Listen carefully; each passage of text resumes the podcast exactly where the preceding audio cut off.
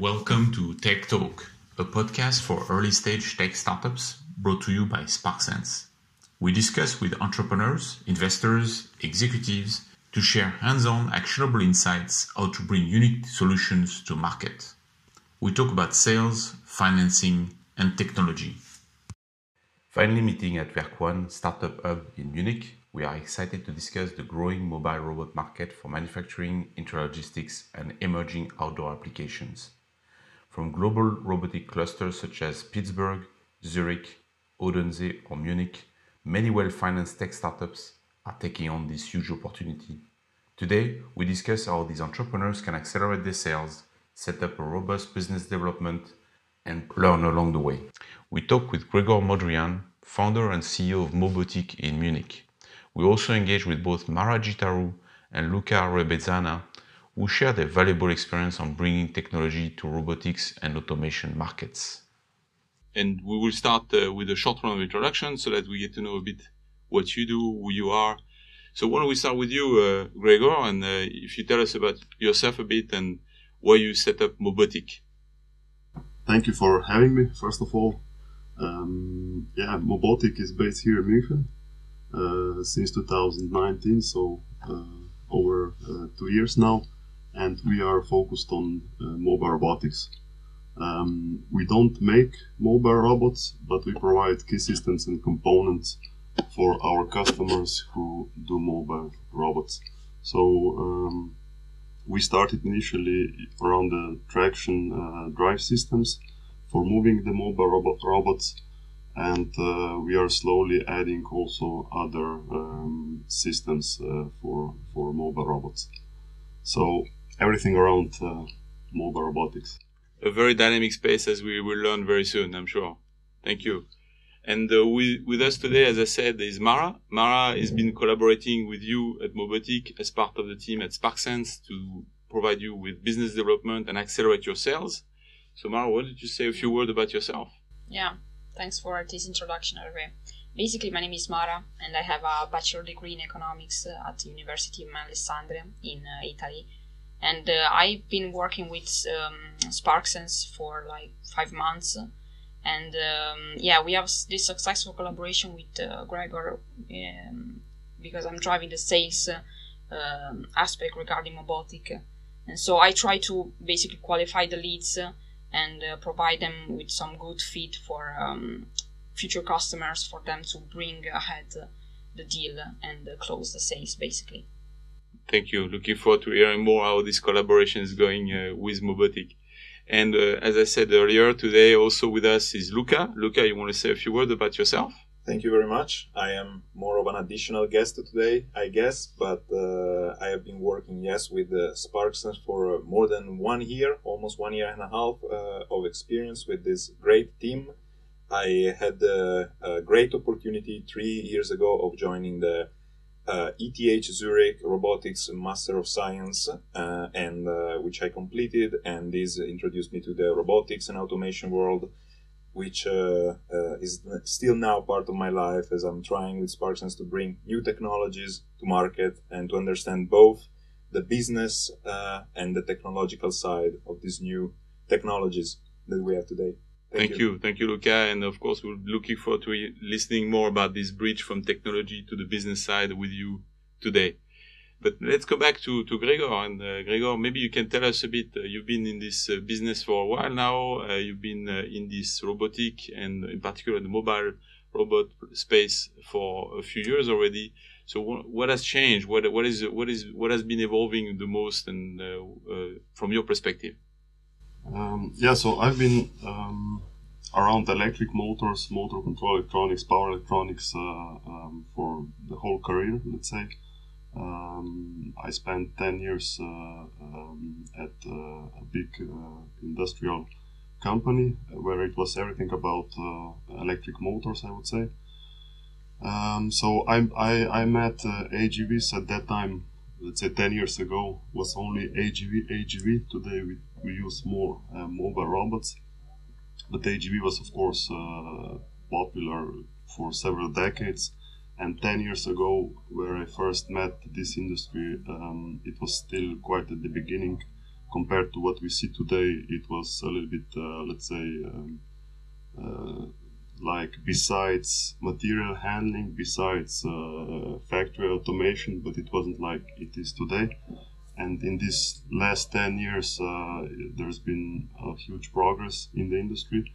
And uh, now, in the last, let's say, uh, three years, I'm complete, four years, I'm completely dedicated to that market. So I, I sometimes joke with our customers in a way that I know more sometimes about their application the, than our customer because I'm working with uh, I don't know 20 30 companies and if you work with uh, 20 30 different companies on the same challenges let's say on the same uh, application then you probably know more than one startup from the mobile robotic market who is just trying to do something uh, today yeah, I'm sure you so, having this breadth of view is very important for you and for your customers, and you get this view of the industry.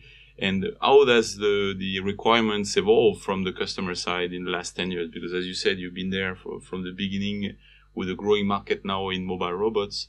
Uh, do you see any change in the uh, in the expectation from the customers that the entrepreneurs have to be also taking into account as they bring their product to market?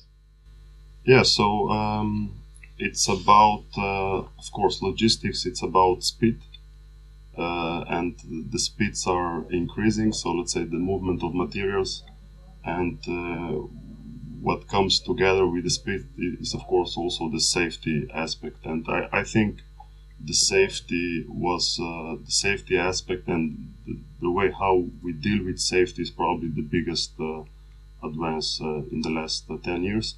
Besides. Um, the fact that of course we are um, trying to go with mobile robots also in the outdoor um, which brings of course a lot of challenges uh, uh, mainly on the let's say lo- localization and navigation side of, of uh, the mobile robots yeah, it's interesting because I'm sure 10 years ago uh, the the market was very hot on autonomous vehicles. People were talking about cars and uh, all the technology related to those uh, platforms. But 10 years later, the mobile robot and the industrial application for robots, in particular intralogistics, seems to have been winning the, the game, and this is where the market is. How, do you, how do you see that from your perspective? It's, uh, I think it's quite obvious because uh, it's about uh, return on investment. In the end, everything, of course, is driven um, by return on investment, and since there is a, a very uh, good return on investment, when making the transition from, for example, from forklifts to the mobile robots in the material handling industry, or from, um, let's say, in the mobile manufacturing, I think it's more about flexibility, um, where, let's say, for example, rigid assembly lines are today replaced by uh, mobile robots. Uh, and this flexibility is somehow related to the mass customization because because we know that today every product it's uh, customized in a way. We don't have let's say uh, production lines where we would produce just the same product all the time. And of course we need uh, uh flexibility and speed. And uh, all that is possible with uh, mobile robots which is bringing that as a, as a really becoming a massive industry now uh, globally as well, right? Uh, yeah, no, I, I think with uh, with uh, mass customization and with uh, online sales, uh, companies like Amazon, I think they besides of course the platform where we can buy something, mm-hmm. it's the logistic behind which is in the end very important, so that they can deliver the value that they are proposing. Exactly. And there inside, it's uh, it's uh, okay automation, of course, and uh, there is one segment which is uh, mobile robotics. Exactly. Which leads us also to, of course, the next topic, which is uh, the, your target markets. Uh, you've been working with SparkSense for several months already. maybe you can talk to us a bit about what target markets you, you have you have you've been addressing. Why have you focused on those target customers, and where you are today? Yeah, so we set quite a specific goal at the beginning uh, of our collaboration, uh, and it was uh, outdoor uh, applications, so outdoor mobile robotics. Uh, we know that uh, um, there's an established market in the indoor intralogistics and mobile manufacturing. This is where we are already present today. Um, but on the other side, we know that it's a lot going on on, on the outdoor uh, applications of mobile robotics. We know, and we are quite realistic here, that uh, this market is uh, a little bit more far away. But uh, the, the collaboration with SparkSense was specifically um, to work with other startups. so let's say, and since there is enormous numbers of startups working in this area, we decided to, to work with SparkSense uh, in order to bring us a little bit to, to, to play for us this kind of filter in the sales process because there is I know 100 uh, potential customers who need some kind of solutions uh, to to build their mobile robot, but of course uh, um, this needs to be filtered. Uh, exactly which is, I think, one of the key elements uh, of a commercial approach in general, which is probably important for the entrepreneurs, is uh, the focus, right? So how do we find the focus? And this is where the collaboration with SparkSense and with Mara has been important to qualify those opportunities early on so that you can focus on the right the right markets and the right companies so that we can basically already work with uh, customers that we know that uh, there is a case behind and that we don't lose uh, too much time, which is of course uh, precious uh, um, to work on, on real projects. Exactly. Maybe Mara, you want to maybe tell us a little bit about that, how that worked, uh, because effectively you have two sides of the of the collaboration. One is on the intralogistics, the other one is uh, tackling a new market, which is a lot fragmented market uh, on the outdoor, which is mainly agricultural, but obviously generally yeah. outdoor how did you go about those two different uh, markets? Uh, maybe a different approach. Mm-hmm. Yeah, basically, I've noticed that in um, on the outdoor uh, market, so agriculture, there's it's very urgent the need to have a more compactness and safety application. So it's, I mean, the challenge is there. It's you sense that companies need to have this kind of um, application. In the indoor segment, uh, it's not so obvious. I mean, they are not so responsive regarding uh, this application. So outdoor, I feel that there's a trend going on with this application. So um, it's sometimes easier to qualify the outdoor uh, companies uh, because you feel that they have these issues mm-hmm. regarding um, an application which is compact and safe, which is what we offer basically. Mm-hmm.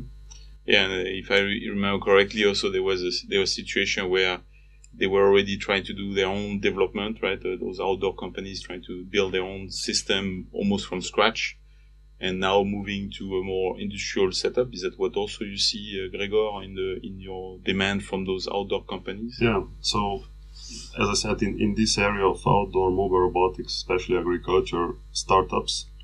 And of course, uh, the first uh, proof of concept is made in a way like uh, focus on functionality but uh, once they need to let's say to to think about mass deployment and mm-hmm. really autonomous operation it it uh, becomes a question of uh, of safe, safety first of all. And this is uh, the area that let's say we can bring from the experience in the indoor established industry to those customers in these new areas. We we know how to handle safety for example.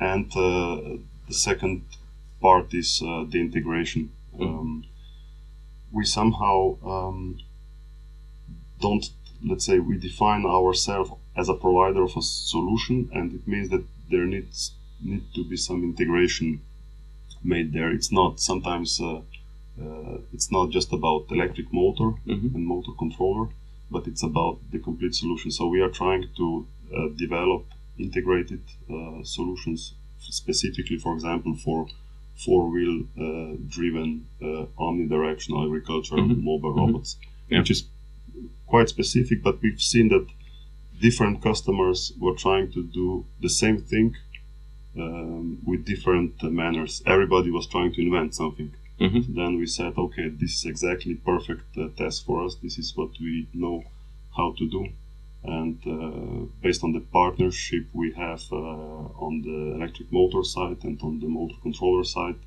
vehicle control unit, and then also uh, connectivity to the, mm-hmm. to the cloud, I think we can provide a, a specific solution for those uh, outdoor customers. And uh, maybe you can share also the your your way and your approach for commercial development because of course uh, you've been you've been selling different type of technology over the years. Now you're moving much more strongly on the mobile robot side. Uh, what are things you see very important in the collaboration with us, or generally for entrepreneurs, how to set up their commercial approach from your perspective? Mm, we, I mean, I have technical background. I'm engineer with a master degree actually in engineering, but uh, uh, my career evolution brought me more to the to the business side. Um, but I'm always, um, I think we are successful because our way of selling is like a consulting, especially to those new segments that uh, that we were mentioning. Uh, we try to provide uh, technical support. Uh, let's say from the beginning, we are trying to to to help our customers to to to run their development in a way. Yeah. And I think this is why, in the end, uh, we are chosen. Um, so then I think it's uh, it's uh, it's easier. It's not the way that we would have some kind of catalog and push the products. Mhm. It's uh, always about uh, listening to the customer. I always say that uh, that says it's not about talking. It's more about listening, trying to understand what the customer needs, and of course.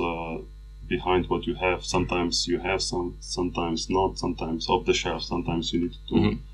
develop something or in the, in the majority of cases. But of course, it's not possible to develop everything for each customer. So you are trying to understand uh, the market, different customers from the same field, somehow accumulate the understanding, and uh, let's say put this uh, filtered understanding of the applications and needs on the market then Mhm. to the product development.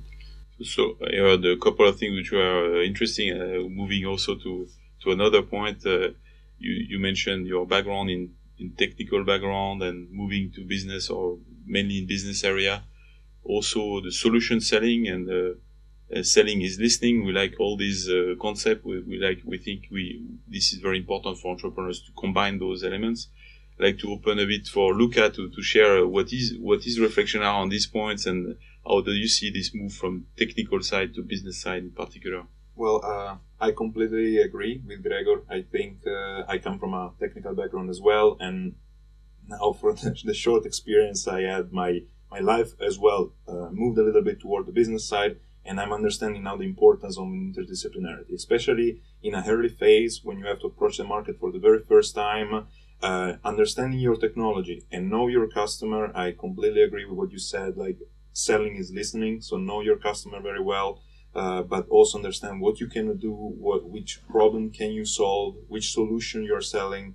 Uh, this is uh, it's necessary. So you really need to have this technical understanding, at least a base level of understanding of your technology, as well as uh, knowing how to uh, better approach the business side. I think this is what SparkSense does. Uh, at a pretty high level, I, I interacted a little bit with Mobotic, not directly. I didn't manage the account directly, but uh, at the end of the day it's very similar. Uh, we try to solve a problem uh, very similarly to what Mobot uh, does. Knowing with working with 30 different customers, you ended up understanding and collecting all the experience. We, in a similar way, uh, St- uh, SparkSense works with many many startups, and we collected the experience of uh, the challenges of approaching the market, of getting the first customer, or getting the second or the third customers, and the first revenues, and so by collecting this experience of different startups, we uh, kind of understood which are the challenging uh, challenges, and they really interpolate uh, what, what you said: the importance of uh, of listening, the importance of being flexible with your product, of knowing the technology, and uh, and a mixed background, technical and business, is uh, is is great for for this. Thank you, and I, I'd like to bounce back on, uh, on another point, which is uh, the fact that uh, a lot of entrepreneurs listening are bringing uh, a technology to market, and some of them are very mono products, so one product or one solution only, and it could be it could prove a challenge because some of the prospect or customers on the other side are looking for a complete solution, integrated solution, which is ready to use. Uh, maybe you can talk a bit about what you've experienced uh, in your in your uh, work with uh, with some of the robotic players, uh, Luca, Absolutely. Uh, there are different kind of cost, kinds of customers. This is why listening is so important. And in the B2B tech world, uh, uh, it is very important to understand as soon as possible who we are approaching. Some companies, uh, depending also on their availability, for example, in engineering resources, well, some of them would be uh, are probably more willing to have uh, and adopt uh, or try uh, a plug and play solution, or uh, uh, some of them prefer to have some flexibility and um, a modular solution that they can somehow adapt to what they're doing and spend more time and resources in integration. So yes, different kind of customers. Anyway, what I what I think is a is a good principle is to approach them with a very well defined use case, possibly with a demo kit, an evaluation package, something that can uh, uh, clearly define the boundaries of, or, of what uh, we can do. Uh, uh, it can be an MVP, or we can try to bring up some references, but then we really need to uh, define a use case, go for our demo package, see how this can be approached, and do solution selling and value selling. So we get as much information as we can and then we disclose only later what we what we really want and need to disclose. Thank you luca. What, what do you what do you think Gregor, from your perspective uh, because you you also take this uh, multiple solution but pro, pro, product portfolio approach how do you how do you make it successful for you make it work for mobotic first of all um, it's probably um, once you you have a relationship, once you prove yourself that uh, you've successfully realized uh, one project with maybe one product, it's uh, easier to propose uh, the next one because you have this trust and uh, relations relationship established. But I think uh, it's very important to be careful, not to to propose too much, not to take in the end too much of the risks because if you have 10 products at, at one customer, one will fail and maybe you can lose the trust for the rest of nine. Um, I think it's uh, it's uh, useful. I mean, it's necessary to understand what is the challenge of the customer, or let's say sometimes even problem, and uh, trying to help them if you can. Sometimes, uh, of course, it's uh, it's something that we can propose. Sometimes. Mm-hmm uh, we can refer uh, to somebody else or sure. make different kind of uh, partnerships down the road. On this point, uh, what do you recommend to an entrepreneur with a starting? Maybe they develop a novel 3D vision system or new localization software. How do you go about commercializing this? What would be things you would do or you recommend to do? I think uh, we need to be, as a startup, we cannot uh, afford to try to solve a huge problem or different problems, I think we need to be very specific in solving one problem and uh, being the best in solving uh, that problem. If we are not specific, and this is actually also the experience we have in a way mm-hmm. with uh, some product, is that uh, um, today the advance of the technology it's so fast, mm-hmm. and there are um, startups or companies solving one specific challenge and they are well funded. So the speed of the advance is so uh, is so fast that it's actually very risky to do too much stuff. Okay. And uh, in the end, losing this speed as a as a startup. So would you suggest to those uh, startups which are well funded, which are focused in technology, to then partner with others to offer maybe a broader solution? Is that what you're? Depending if you are a solution provider or if you are somehow integrator of uh, mm-hmm. different uh, solutions I think it's it's uh, important to know where you are in this uh, chain. Mm-hmm. If it's if if you are a technology provider, you need to be very specific, mm-hmm. and of course you need to then understand what's on the top. If you're uh, if you are somehow integrator, of course, then you need to have a little bit broader vision mm-hmm. and uh, be open to to integrate other uh, solutions. Exactly maybe uh, it opens the word to back to Mara on this topic. Uh, how do you go about uh, connecting with different people? In particular, the, if you talk to an integrator versus maybe an OEM, what would be different ways of uh, of going about bringing the solution to market? Mm-hmm. Yeah, I would start saying that um, understanding the supply chain is very important. As Gregor said, I mean, you have to understand in where um, where do you position yourself. And um, specifically I remember this topic about um, chasing a company and trying to engage them but uh, because I didn't understand very much very well the positioning of this company. So I thought they were like producing autonomous mobile robots. Actually they were just integrating on a platform who was coming from another company basically so this is very important to understand um, if you who you target and in fact, the first thing I tend to ask when I make calls is um, do you produce autonomous mobile robots or do you integrate platforms from another company? So this is key to understand, uh, yeah, who you targeted, what they're doing, mm-hmm. basically. And then you, from there, you can move and try to understand if they have some challenges uh, regarding companies and safety. But first, you need to understand to have a large picture to say, okay, what you do, where do you position yourself? Exactly. So the, the, back to the point of uh, Luca also mentioning know your customer with a big a big focus. So for all what we do, because at the end of the day, it's going to be about solving a problem which is out there and not uh, trying to bring just a solution to anybody out there on the market. So that that's very important. Maybe we can move to the next topic, which is obviously uh, all of this uh, working together, working, uh, bringing new technology to market, is also a personal journey uh, for each of us. So maybe you can come back to that point. Uh, from your side, Luca, uh, you've been working with SparkSense for over a year now. Maybe you can tell us a bit how you evolved, how this has changed you as a, a young engineer going into that business space on a day-to-day basis. Sure. Uh, well, business development in particular definitely taught me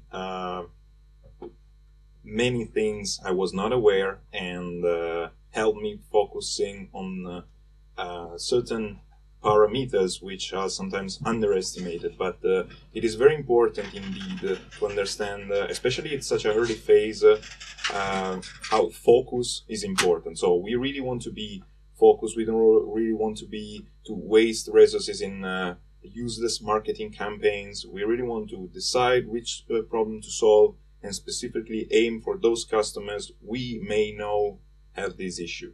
Um, I come from a technical background, and uh, uh, this is one of the main things I, I learned. At the very beginning, uh, I thought, okay, I will just send a lot of emails, I will make a lot of phone calls, and volume uh, sooner or later will will find my first first customer. This is not really the way it works.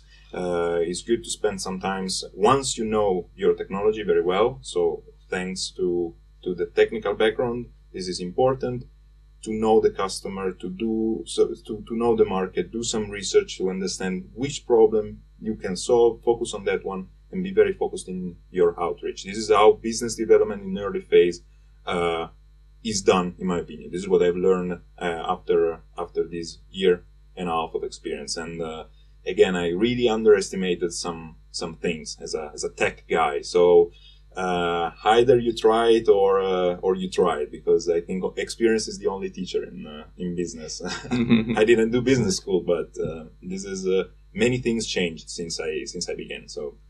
What about you, Gregor? You you've been in business for a little while now, but uh, you maybe you can recall a bit the early days of moving from the engineering into a business side.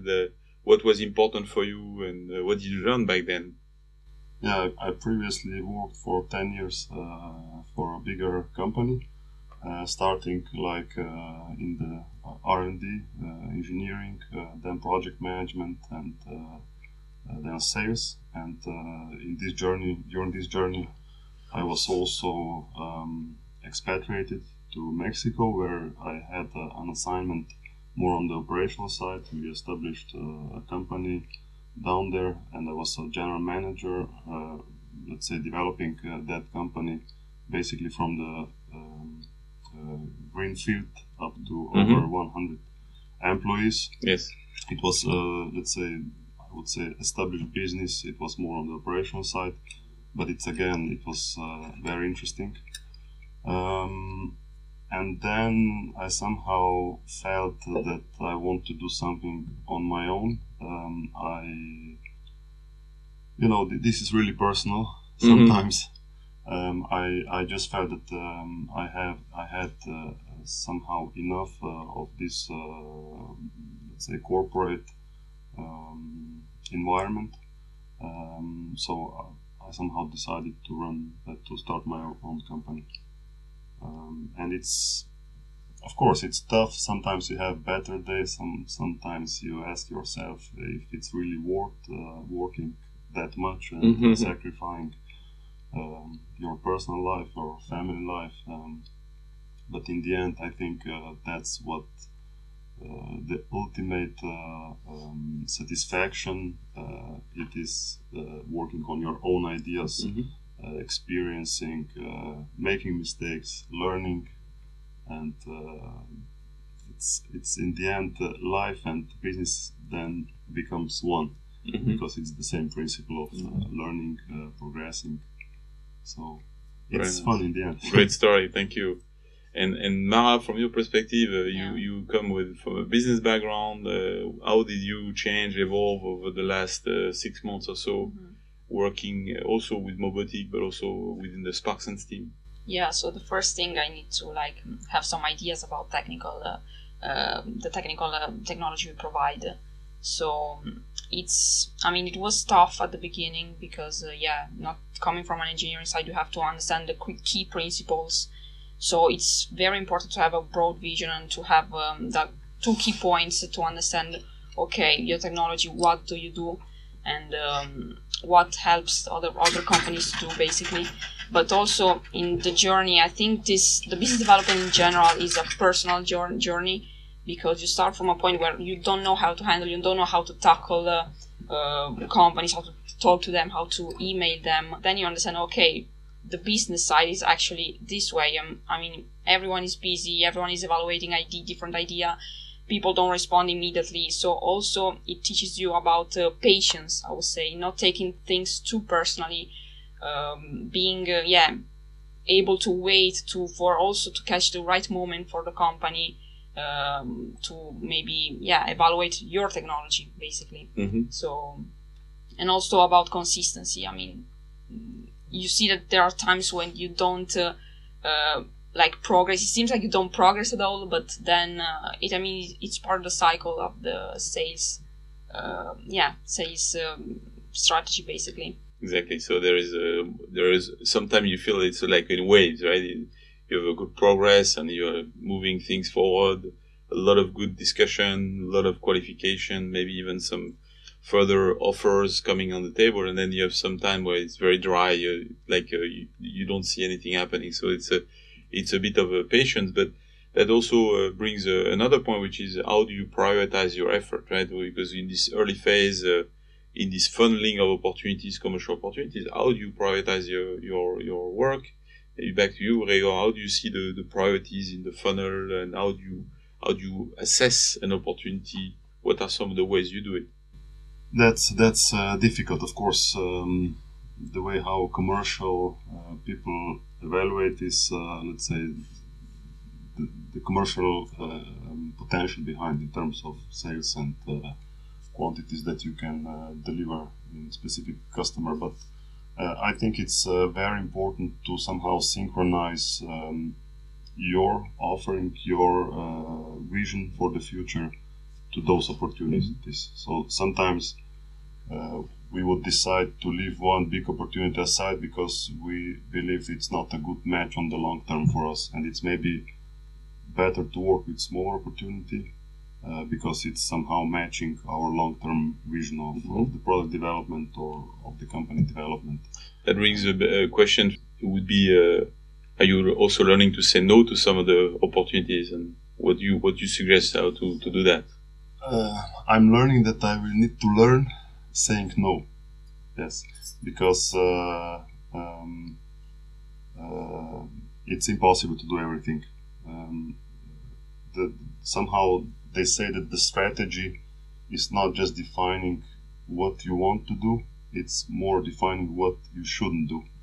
And sometimes it's difficult. Of course, we get passionate. It's a good idea. There's a lot of good ideas on the market but you shouldn't get distracted uh, by every good idea. You need to know where you want to go, Mm-hmm. and uh, you need to be confident about that way. And uh, the important thing is also that, of course, the whole team, uh, also other uh, business partners or uh, the, the internal team, are thinking in the same direction. Yeah, because of course there is also the topic of fulfillment, right? You have to be able to fulfill those qualifications. We have some very interesting discussion with some of our clients as well of, okay, you bring us some nice uh, leads and some qualification. We work together, make sure that it's executed properly because of course at the end of the day it has to be uh, fulfilled into a revenue. So how do you tackle this in terms of fulfillment, execution on the back end? Um, understanding the customer and what's uh, behind and uh, matching that with uh, with our offering. Mm-hmm. Um, it's dangerous for a small company to work on wrong project because uh, during the time that you are working on wrong project, mm-hmm. you are missing the one that you should address probably, and then uh, it's it doesn't take long to to realize that. I think and to, if not run out of money, at least uh, let's say lag behind mm-hmm. the marketing way or some something like that. It's um, let's say I, I've been working in um, in, in uh, let's say these uh, established sales processes.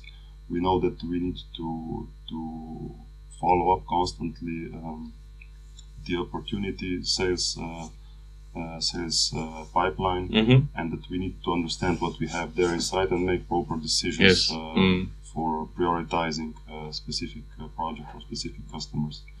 Otherwise, it's it's it's dangerous, especially the mobile robotics. It's very dynamic at the moment. A lot of new companies entering, and uh, you can uh, very easily get uh, distracted.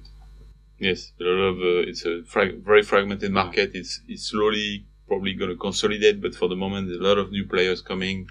Everybody, as uh, as Mara was suggesting, everybody uh, is potentially using a platform, an existing platform, and reselling it, or there is a lot of those players as well. So that's always a, a, an interesting challenge to balance the the time you have available as an entrepreneur, right? Yeah. To make sure you focus but on the right opportunity. Anyway, you are you already know in advance that uh, there is a risk because no, not all of those companies will succeed. Um, so you you sometimes we could be lucky. For example, we start with a small startup who Mhm. is developing something new, and then they explode. They have a success on the market, and we are behind them in the supply chain. So we also become successful there might be a, another uh, customer case where you believe that this will succeed, hmm succeed, but uh, they fail, and all that work was from the commercial standpoint of view for nothing. But it's not true because, of course, you learned something, or Mm. maybe the solution that you were developing for that customer could be then the basis for the next one. So Mhm. um, I'm, I'm in a way um, how to say I don't see a big risk today in developing uh, something if I talk about hardware of course hmm because I know uh, that uh, somebody else will need it if Yes. this customer won't decide for it for sure uh, other uh, other will need this because of course in, in the end applications are quite uh, similar Exactly. And which leads me to another question. You you mentioned uh, you learn always something from those interactions. So always important uh, the business intelligence that you earn from the work you do uh, yourself, but also with SparkSense.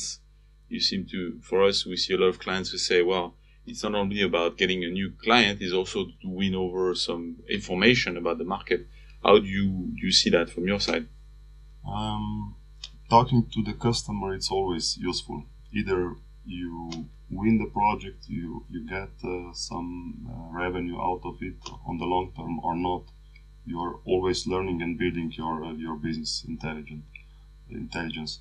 So of course, uh, always we need to to understand uh, the competition al- al- also Mm-hmm. and uh, talking to the customer you you get you get the feeling about uh, the competition also what are they doing and so on and you are trying to uh, implement then uh, those findings or those uh, uh, those uh, information to your decisions uh, for the future Exactly. so talking to the customer it's never a waste of time but in these times uh, let's say uh, in this uh, past uh, one year and a half during the corona time um, i'm somehow missing this side because uh, before we were at the customer at least when before you start the meeting you drink a coffee you have a little bit of uh, relaxed conversations, and these uh, conversations are valuable to really understand and Mhm. feel uh, the customer. Um, today, uh, you know, these uh, Teams, uh, Zoom, or whatever meetings are very focused.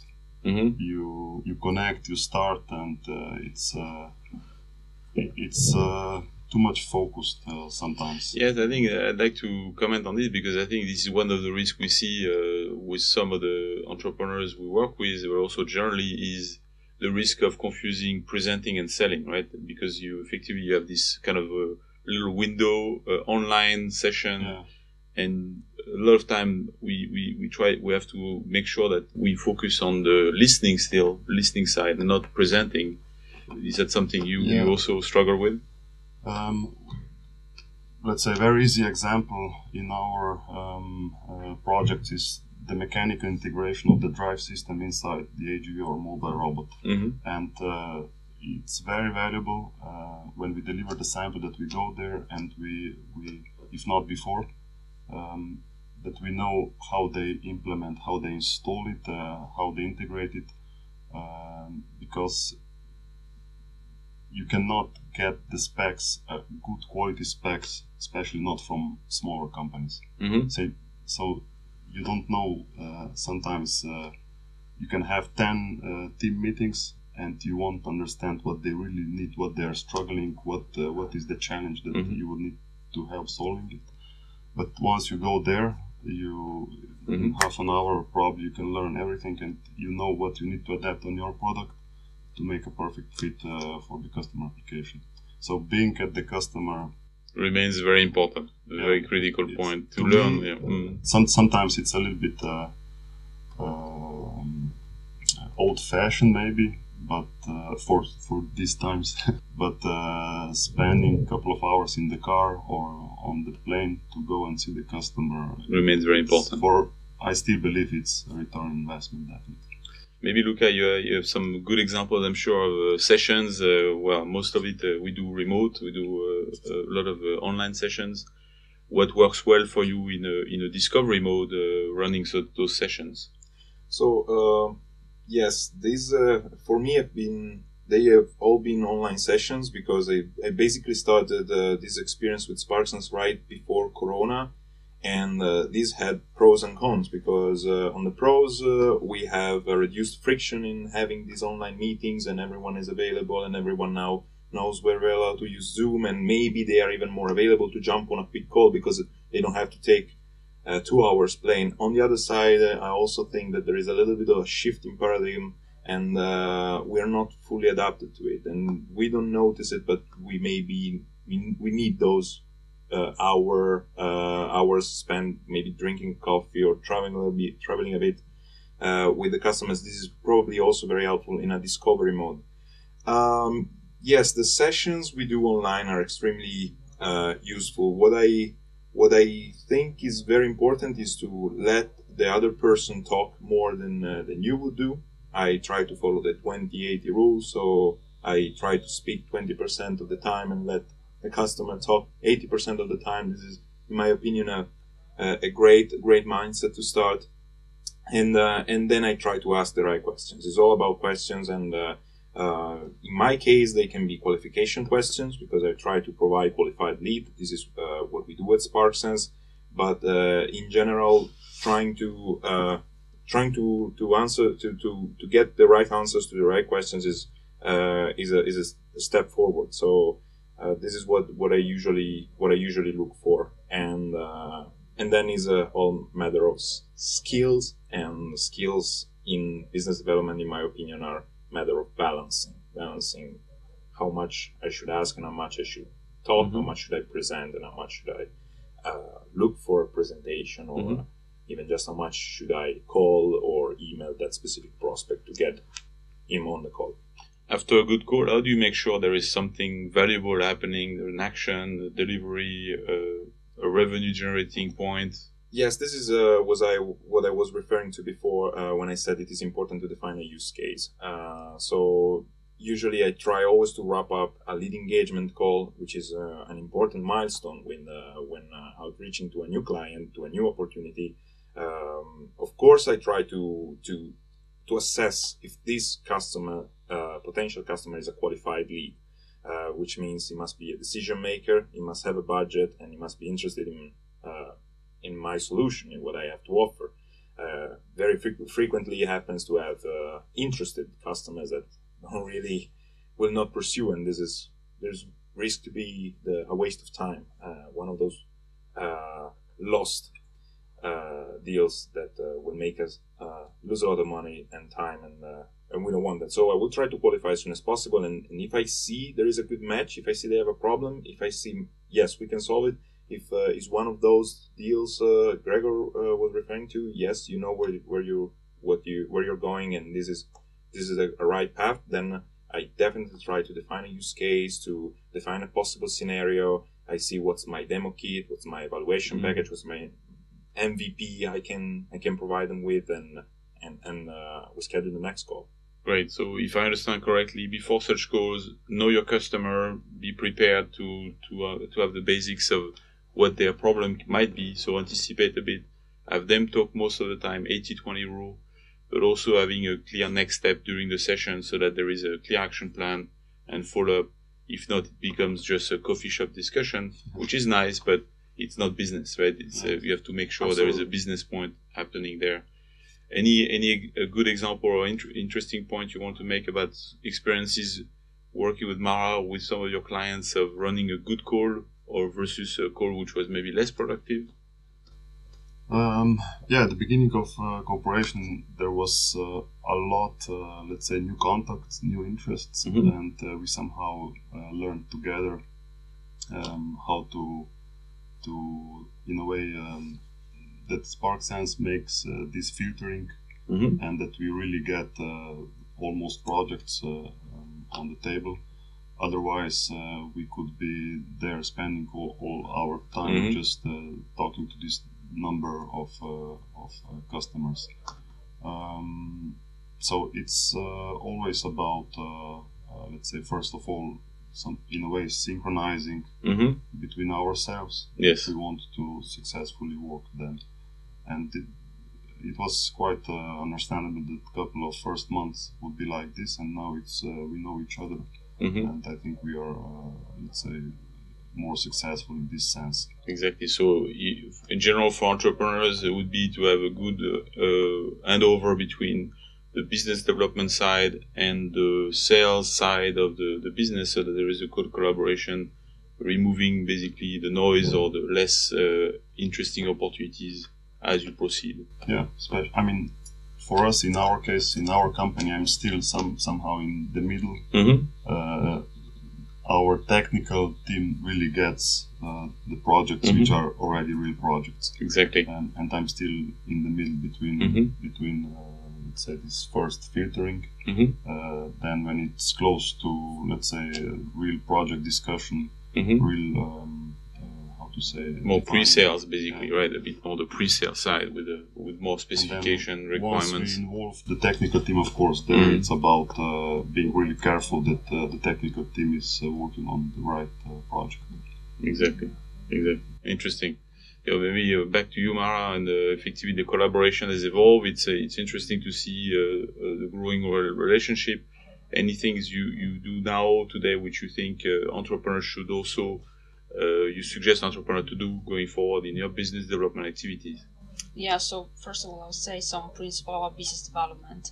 So understanding what um, business development is. So it's not about selling because I made a mistake at the beginning I was pitching a lot at the beginning and uh, I was in selling mode. And you understand that this is not the right way to do it. So, as they mentioned, it's all about listening, and you have you understand this after maybe uh, doing some wrong calls in which you pitch a lot and you come across a salesperson. So this is actually valuable to understand this. So I have some um, like maybe read something about business development that could teach you how to ask the right questions uh, this is important so to have a technical uh, mm, background about business development some how to ask, ask the right question and then also develop some inter uh, i would say relationship skills that uh, uh, this work actually teaches you so how to listen and also how to be persistent and consistent uh, about what you do. So it's important maybe to mix uh, the um, some technical aspect about business development um, and also the relationship uh, skills Mm-hmm. uh, which comes along with this uh, with business development basically. Exactly. Thank you. And I think uh, back to you, Luca, on this topic, uh, uh, if we have entrepreneurs uh, looking to go and to develop their skills in the business development side, what would be some recommendation you would have from your side? to balance uh, the to find the balance. Uh, there are many dichotomies uh, that uh, that you need to balance when uh, when you try to grow your skills in business development. Uh, if you have a tech background, that's great. If you don't have it, you should at least, as Mara did, build the minimum that allows you to understand the technology uh, upon which your B2B tech startup is based and uh, that needs your business development service and then uh, uh, is indeed about skills and those skills are built with experience the learning curve looks uh, very steep at the beginning uh, with very basic challenges like getting on a cold call and having some uh, uh, you know friction in doing it uh, which to me now sounds ridiculous i can pretty easily jump on a call with everyone but still uh, you need to avoid overconfidence because the learning curve is steep at the beginning and then it looks like it plateaus, but it doesn't. There are always new things to learn. There is always a better approach to what you're doing. And sometimes you get stuck into wrong routines and you always have to question yourself if what you're doing is correct or is not. Because it is very easy, especially one when you have been doing it for a while, to enter a maybe uh, wrong loop of um, a mechanic loop of I will just approach this list of integrators and I will just send this amount of email. I will just do this and I will call this guy every Monday. And this is just not the way. It's a very very active process. So um, I don't like the definition soft skills, but it is kind of a soft skill. It's always uh, it is it's really comes from the gut whether you uh, should engage that particular client or not but only once you have a rational, uh, well-grounded business and technical understanding. You need to know how the market is structured, uh, from OEMs to integrators, and uh, be capable to adopt both a top-down and a bottom-up approach in tackling those, and also how your technology is built. Once you have rationalized this, then you can use your instinct and use and grow your skills uh, in a very uh, personal way Mhm. because everyone is different. Yes, perfect. Thank you. And and Gregor, maybe from your perspective, uh, what would you suggest for entrepreneurs to get closer to the sales, to get more skilled at selling? What would be things you would recommend to them? thinking about the customer, um understanding the customer. So uh, not, uh, um, of course, you need to think about what you have uh, in your pocket. But uh, if you don't understand uh, what's uh, their challenge, their problem, um, and match this with your proposal, then it's uh, it's not possible to to do uh, a business with the customer because he won't uh, decide for you. Um, that's All right. That's it. Well, uh, I think this is a, a good way to, to wrap up. Uh, uh, any any last comment you would have, a suggestion for for our, for our audience uh, on the topic of uh, robotic automation being successful in this space going forward? on my side just to keep learning uh, as much as you can and uh, yes keep your uh, knowledge broad and transversal but not too not too much.